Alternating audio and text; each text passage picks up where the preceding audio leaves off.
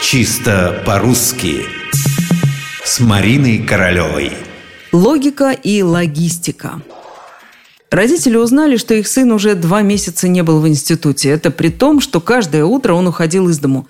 На вопрос, как дела с учебой, неизменно отвечал, что все прекрасно. И вдруг, как гром среди ясного неба, отчислен.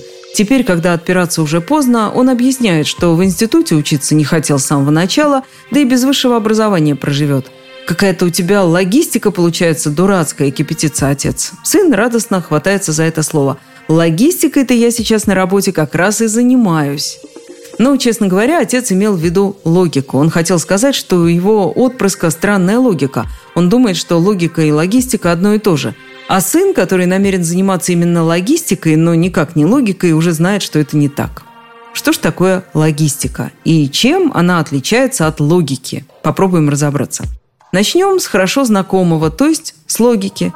Логика от латинского «logos» – довод, доказательство, разумное основание, наука о законах мышления и его формах.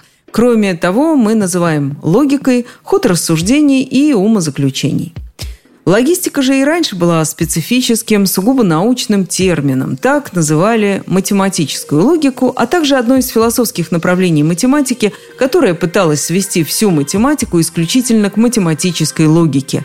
Но теперь логистика – это нечто иное, это экономический термин. Логистика – это управление материально-техническим обеспечением, товарами и сырьем – Бывает логистика снабжения, логистика производства, логистика транспорта. Ну а логистик – это как раз специалист по материально-техническому обеспечению. Как сказали бы раньше, снабженец.